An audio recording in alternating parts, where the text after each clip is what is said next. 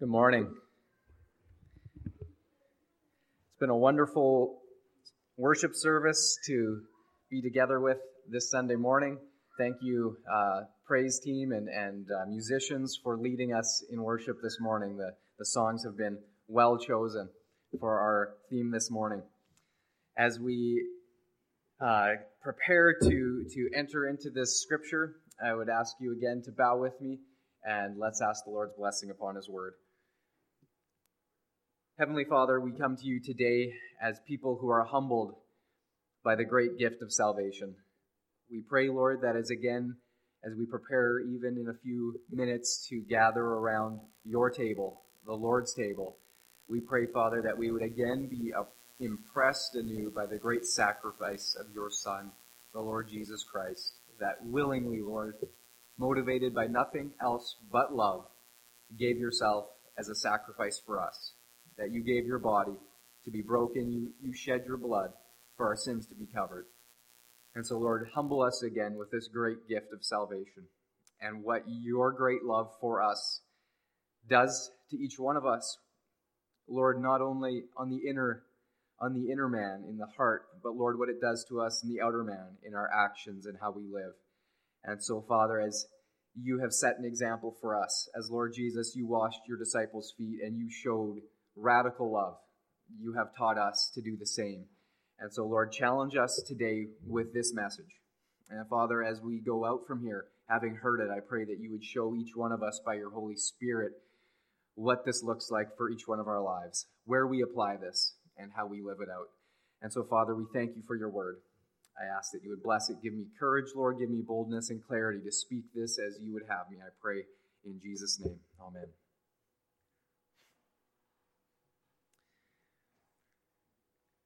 Now, as I was preparing for this sermon, I had uh, uh, an illustration to begin the sermon with, but it actually got altered on Friday night. Because on Friday night, I was fast asleep in my bed, sound asleep in that nice, uh, deep sleep of dreams that you can't remember, but you know they were good ones. And out of that beautiful place of sleep, I was awoken to the sound of loud voices. And these loud voices were happening in the driveway directly adjacent to our house where we have some new neighbors who've just moved in.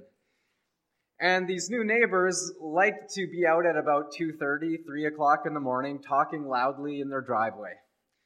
And while it didn't just go on for five minutes, it went on for 10 minutes, it went on for half an hour. It went on so long that I finally had the phone in my hand looking at the number for the local RCMP detachment. Has anyone ever been there before? Well, as I'm sitting there looking at that, and as you can imagine, at 3 a.m. in the morning, my mind isn't exactly in the best frame of mind, we'll put it that way. And you start to think dark thoughts, and you start to think about sticking your head out the window and yelling and doing other such things. And as I'm sitting there staring at the, the phone number for the RCMP, suddenly the sermon that I'd just been working on all week to prepare flooded through my mind. Love your enemies. Do good to those who persecute you. Pray for those who despitefully use you. And suddenly I was stricken with the thought, could I actually be viewing my new next door neighbors as enemies?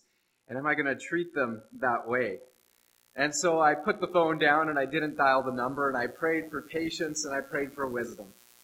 And I share that story this morning to frame for you the topic for today, which is who are our enemies what category do we put people in? And then when we have categorized them, how do we treat them?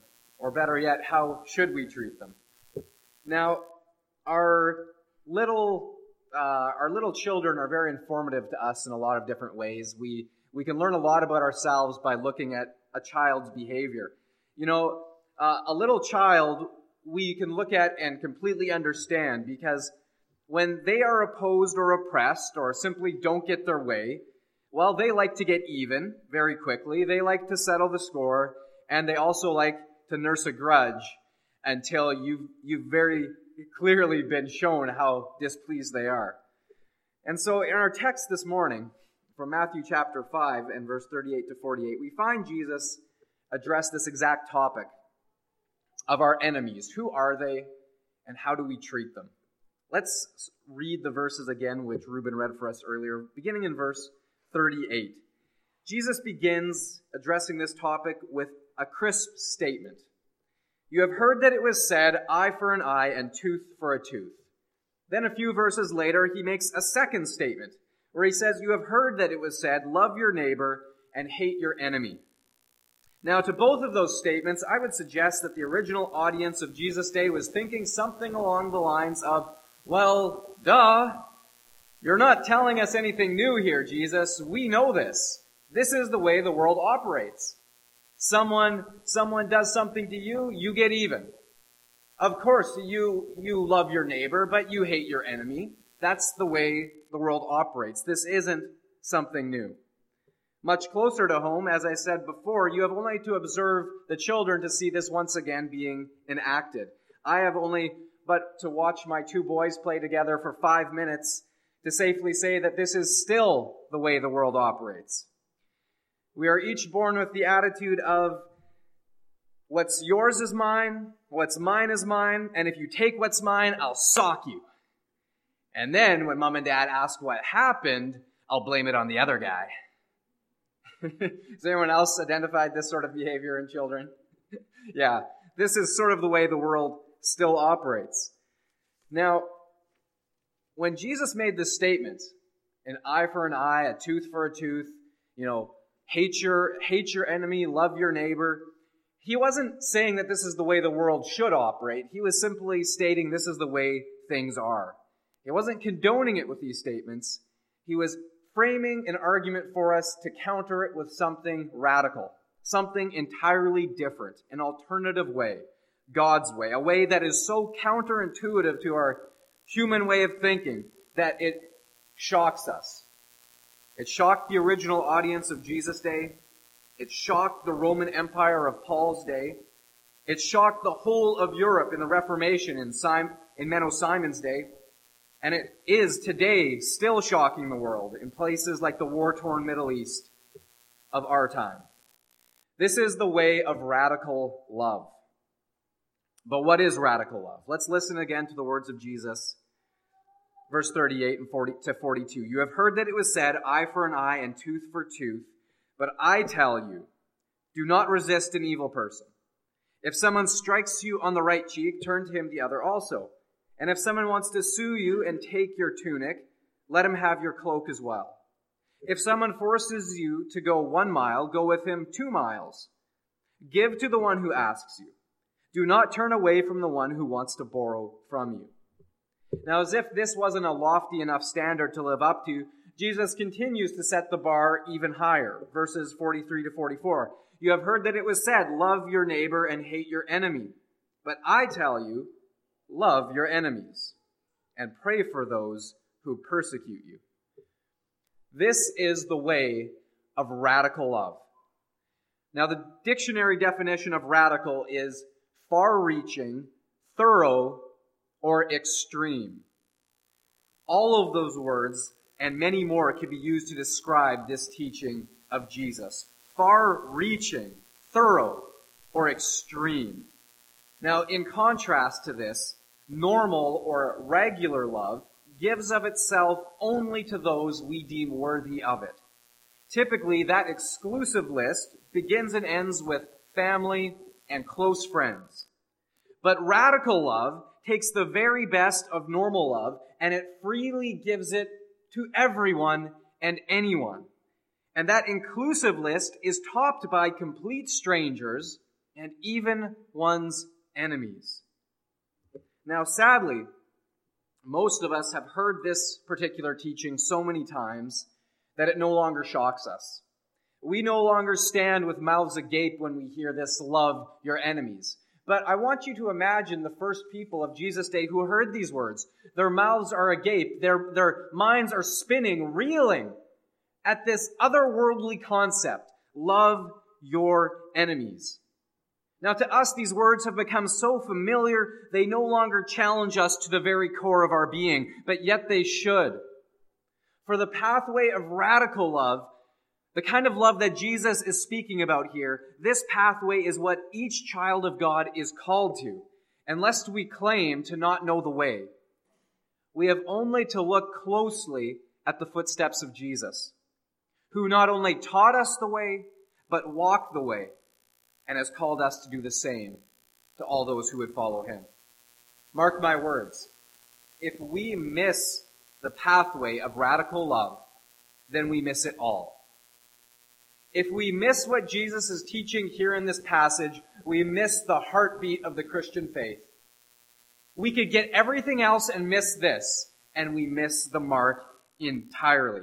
As the apostle Paul stated so eloquently in 1 Corinthians chapter 13, we can master all other Christian disciplines, but if we don't have love, we have nothing. And so what does Jesus' pathway of radical love look like? Well, first, it is the pathway of nonviolent resistance. Now, this might sound a little bit out there for a lot of us, but for some of you, it'll sound very familiar.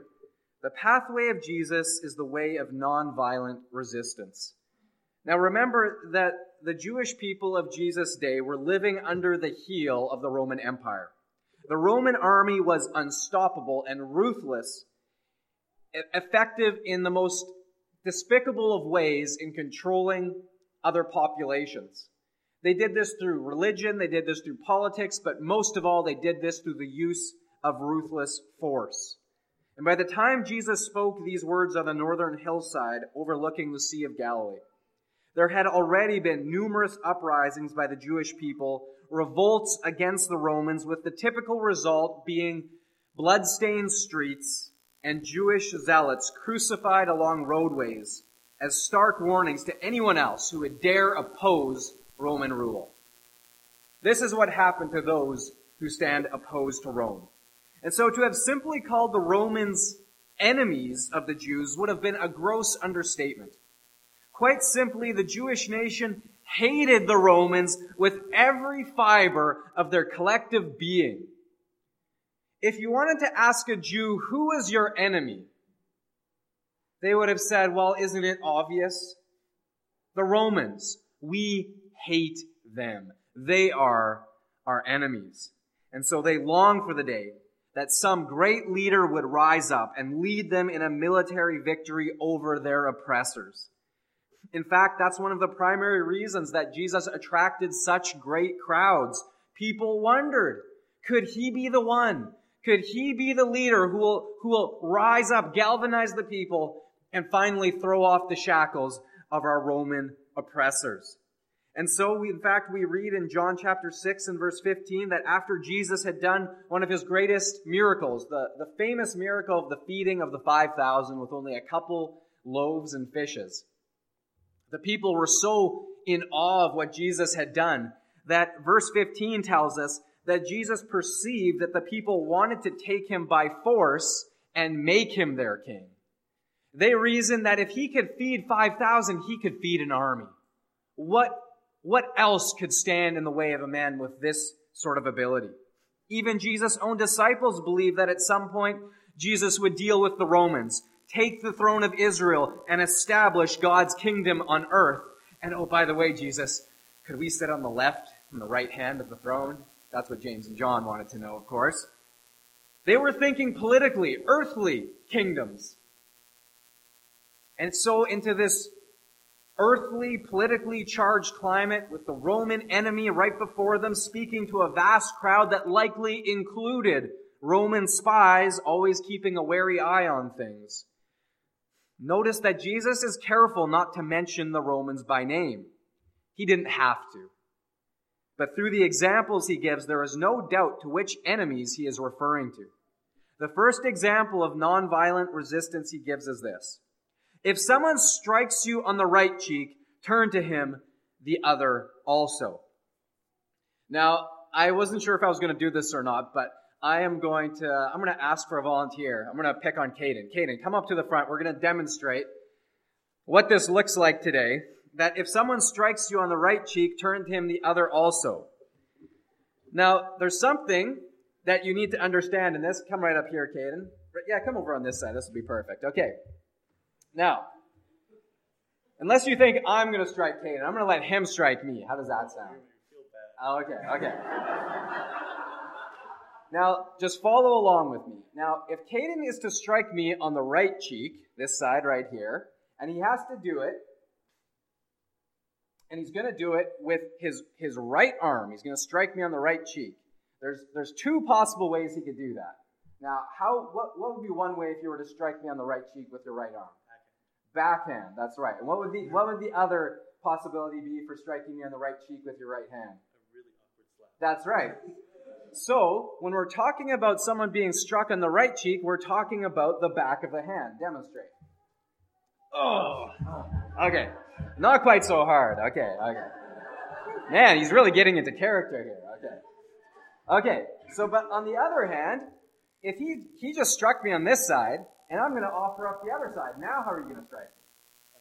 That's right, open hand. Okay, so thank you, Caden. You can go back down.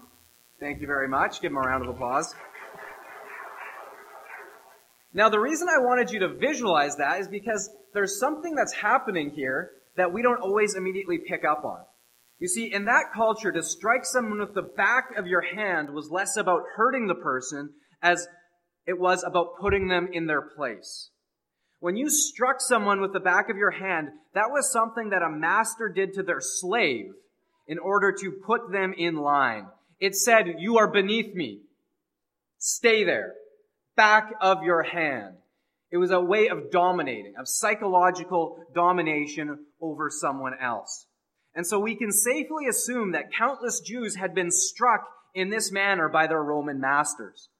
And so for the proud Jewish man, there was no greater insult than to be struck by the back of someone's hand. It wasn't about the physical blow as much as what it said about them. You are a slave. You are beneath me. Stay there. Know your place.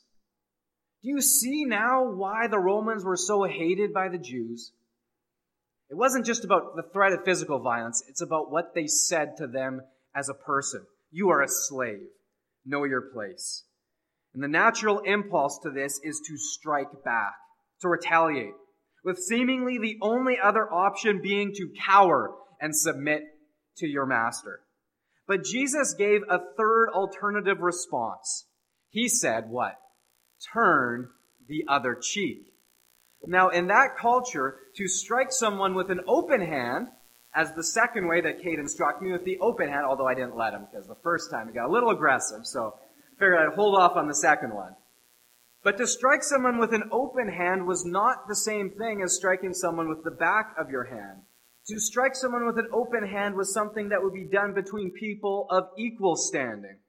And so what Jesus is saying is, don't use violence, but don't cower either.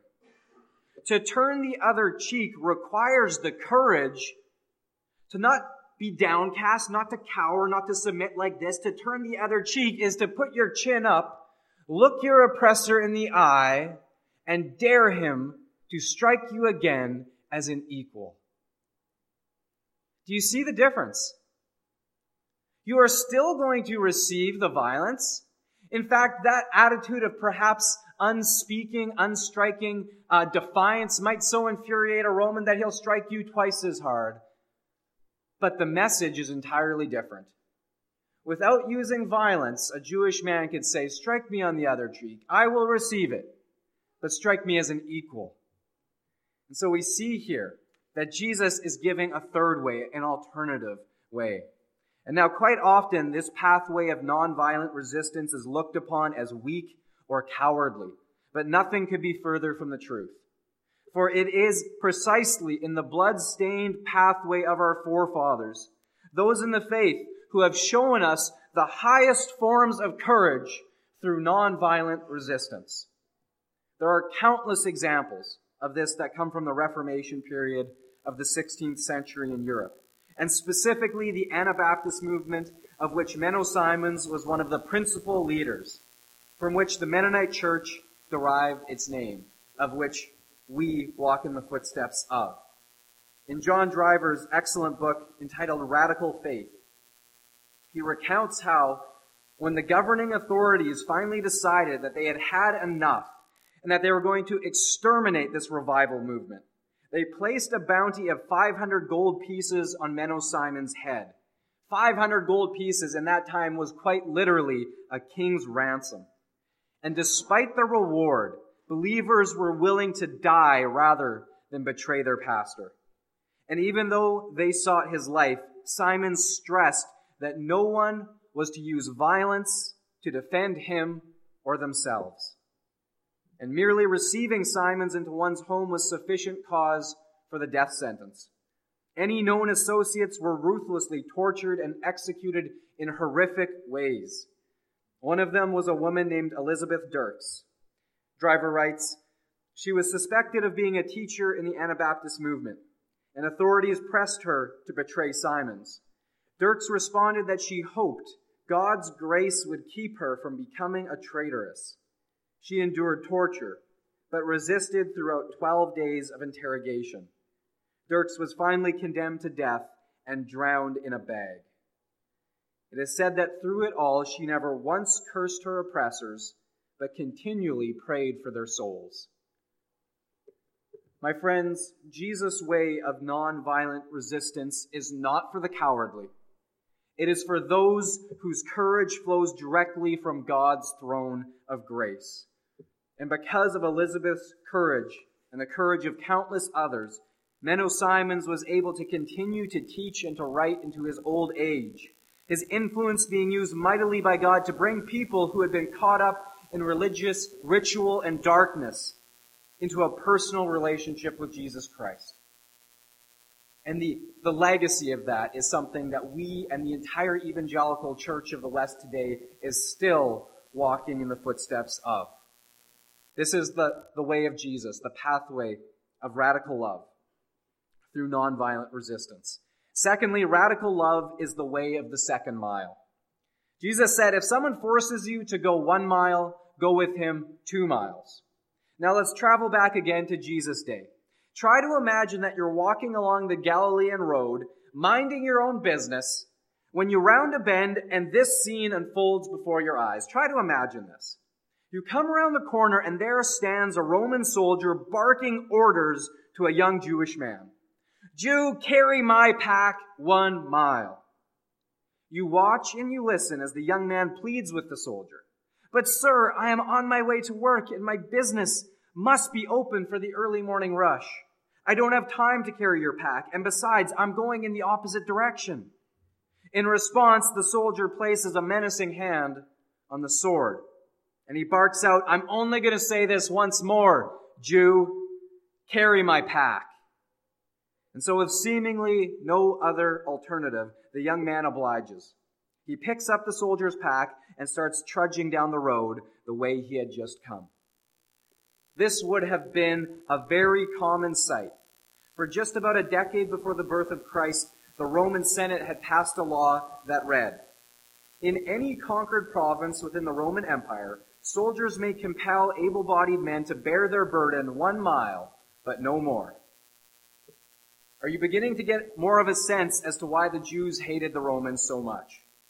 And now, though we have no record of Jesus having done this himself, as the Gospels give us very little detail of Jesus' life before he began his ministry, it is quite likely, in fact, it is even probable, that at some point in his life, Jesus was compelled by a Roman soldier to carry his pack for a mile. And though this is only conjecture, a guess on my part, I can just picture Jesus coming up on that mile marker and with a cheerful smile on his face, turning to that Roman soldier and asking, Would you like me to carry your pack for a second mile? What sort of an expression do you think would have come across that Roman soldier's face? Can't you just imagine the confusion as he's thinking, Here I am, your sworn enemy. I've already forced you to go one mile. I've ruined whatever plans you had for your day, and you're willingly gonna go a second mile for me? Your enemy? What effect do you suppose an action like that would have upon a Roman soldier? You see, the way of the world is the way of the first mile. It says, I will begrudgingly carry your pack one mile and not a step further, and I'm going to let you know how upset I am about this every step of the way. My, my face is going to show my displeasure. And once I get up to that mile marker, you're on your own. That is the way of the first mile. The way of the first mile says, I, I might help out a friend, but anyone else, they can just forget about it. The way of the first mile says, I was kind to that person once and they did not return the favor, so I will never be kind to them again. I'm off the hook. As Bishop Lawson once wrote, to love your neighbor is the first mile. To love your enemy is the second mile. To bless those who bless you is the first mile.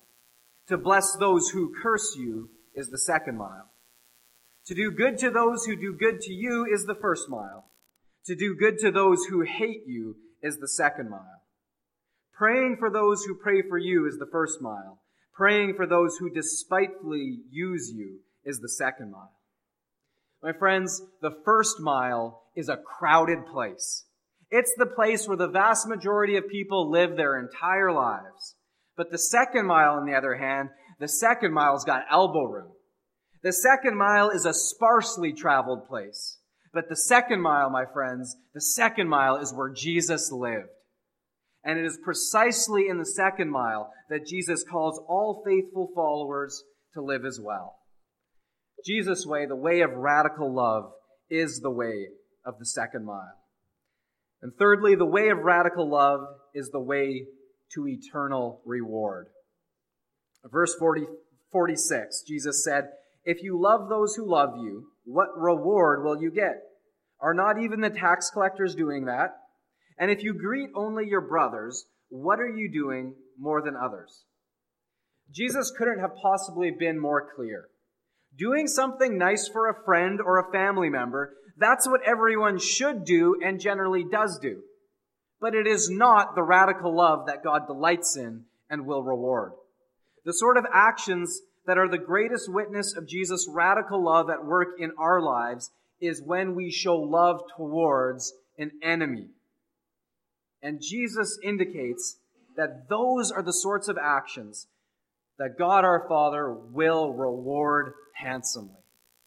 And so this begs the question who do we consider enemies?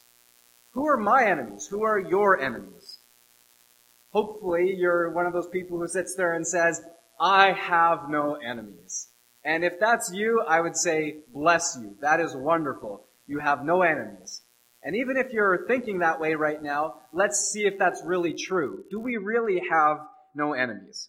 Typically, there are enemies in three distinct categories. There are personal enemies, ideological enemies, and political enemies. Personal enemies are people that you know personally, of course. These are people that perhaps they've hurt you. They've wounded you physically or emotionally. They've betrayed you. They've treated you unfairly. They've robbed you. They've cheated you or said nasty things about you. They've slandered your good name. In short, there's usually a good reason why you don't like this person. Personal enemies. Have you ever encountered someone like that in your life? Of course you have. We all have. Myself included. We've run into people who have done things to us that hurt us, and whether we've labeled them as enemies or not, we have treated them as such. The real question is, these people that fall into this category, how have we responded to them? Let me ask you, have you prayed for them? Have you said nice things about them in mixed company? Have you blessed them in some practical way? Have you plowed out their driveway so they can get out of their garage on a winter's day? Things like that. That is what Jesus is getting at. Blessing those who curse you. These are people in the personal enemies category. Secondly, ideological enemies. These are people you may or may not know who have a different set of morals and values than you. They process the world in an entirely different way, and for that reason, you just can't stand them. If you get into a, a debate on anything, you're on opposite ends of the spectrum and you just butt heads. These are ideological enemies. And then thirdly, there are political enemies. These are usually people that we don't even know. Often our government tells us who our political enemies are, and they live in faraway places like Afghanistan, Iran, and North Korea. Of course, in today's world, our enemies are less defined by borders. as evidenced by militant Islam and groups like ISIS. For us in the West, and even for us as Christians, in this political climate, it becomes incredibly easy to consider Muslim people as our enemies. Isn't that true? I find that in my own self.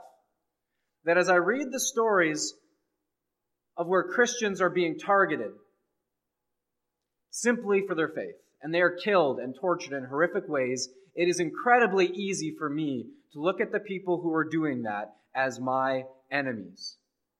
And in my heart, in my spirit, I want to treat them as my enemies. I, I, I want people to drop bombs on them. I want them to be stopped. And then I'm confronted by Jesus' teaching. Is this the way of radical love? Is this how Jesus would have us treat our enemies? Or is there something more? Is there something deeper that Jesus would have us do? And as we look at a world that is so divided along political and religious boundaries, as we look at a world that we can say, well, X amount of billion people are Christians and X amount of billion people are Muslims, it's very easy to draw the line in there and say, those are the two camps. Pick a side and we're going to fight it out. But Jesus says, no, there's a different way. There is another way. It is the way of radical love. It is the way that says we will go the second mile. And we will look at people who believe differently and remember that they too are created in the image of God. That they too are people that Jesus went to the cross to die for. That they too are people that he longs to welcome into his kingdom under the banner of grace and the shed blood of Jesus Christ. And so Jesus' way of radical love challenges us to the core of our being in this day, in our time. How will we as Christians respond to those who are our enemies, whether they're personal, ideological, or political? What is the way of radical love for us? Will we go the second mile for a Muslim, even for an ISIS terrorist who would gladly cut you down? How will we respond? There's a story told of a Christian Armenian nurse who had been taken captive along with her brother by the Muslim Turks. Her brother was then executed before her very eyes by a Turkish soldier. Somehow she escaped and later became a nurse in a military hospital. And one day she was stunned to find the same man who had killed her brother had been taken captive and brought wounded to the very hospital where she worked, to the very bed that she was assigned to attend. Something within her looked down at this wounded man at her mercy and cried out, Vengeance! But then a stronger voice, a gentler voice, called out, Love him. And she nursed that man back to health. Finally, the recuperating soldier was healthy enough to recognize his nurse, and he saw who she was, and he asked her with a stunned look on his face, Why didn't you just let me die? And her answer was, Because I am a follower of him who said, Love your enemies, do good to them which hate you. And impressed with her reply, the young soldier answered, I have never heard such words before. But tell me more. I want what you have. Who will show the radical love of Jesus to our enemies, if not his people? Today, reports are beginning to emerge from the Middle East that there is a movement taking place that is going mostly unreported by our news media today. The world today is dominated by headlines of ISIS, of the, the violent Muslim. And we believe that this is how they all are. And yet, there are increasing numbers of disillusioned Muslims in the Middle East who are seeing that right now, this is, this is the way that's being shown for what it is and they're saying this isn't the way we want. And they are turning to Christ in numbers that the world has never seen before. I read a report just recently from Voice of the Martyrs that said that there is a silent revival taking place in the Muslim community within the Middle East right now today in numbers that the world has never seen. And right now, I, if you've been paying attention to news uh, reports from this past week, the refugees that are flooding into Europe right now have been converting to Christianity at a rate the world has never before witnessed. So much so that the skeptics are saying they're just doing it to be given political asylum. They're just doing it in order to, to fit in. And yet there are pastors on the ground who are saying these people are desperate for a different way. They are desperate for love instead of hate, for peace instead of violence. And there is a revival taking place. One former member of ISIS said that he had been impressed when he had been part of an execution squad going into a Christian village. He had been impressed most that though Muslims were willing to die in order to kill their enemies, Christians were willing to die in order to save their enemies. And he was so moved by their sacrifice that he joined them. And he today is a follower of Jesus Christ. My friends, this is what is happening in the world today. This is the way of radical love. This is what Jesus set out for us. And let me ask you, where did Jesus draw the limit for radical love? To whom did he say, Father, forgive them, for they know not what they do? He said it to the Roman soldier. He said it to the very ones who had driven the nails through his hands and feet. Jesus not only taught us the way, he showed us the way. And as we come today to the communion table and we share again in the Lord's Supper, we remember his way and that we are called to walk in it. It is not an easy way, my friends. It is a way that requires much courage, self sacrifice. But we can take strength in knowing that when we follow Jesus' way, He will give us the strength, He will give us the love, He will give us the grace to endure and to follow in His footsteps right to the very end. Would you bow with me? Lord Jesus, we are again humbled we are again challenged. We are again shaken to our very core by your words, as you intended them to do. The Lord, for us to love our enemies, to pray for those who have insulted us, who have perhaps slandered us, who have hurt us. Lord, this does not come naturally to us. Oh, the exact opposite comes naturally to us, Lord. We we look for vengeance. We want to get even. We want to strike back. But, oh Lord, give us strength. Give us grace. Give us mercy that we can be like you. That we can be those who would walk in your pathway of radical love. That to, to those who would strike us, we would not strike back. That to those who would compel us to go one mile, we would say, I will go the second. And to those who would stand opposed to us, even violently, O oh Lord, help us to love them sacrificially, knowing that you have died for them just as you have died for us, that you desire salvation for them just as you have desired it for me, and that, O oh Lord, if I will not show it to them, who will? Convince us to the core of our beings that this is the right way, this is your way, and give us the strength today to walk in it. And as we come to your table, O oh Lord, may we remember, may we remember you that you not only showed us the way through your words, you showed us the way through your actions. May we walk in them humbly today in your name.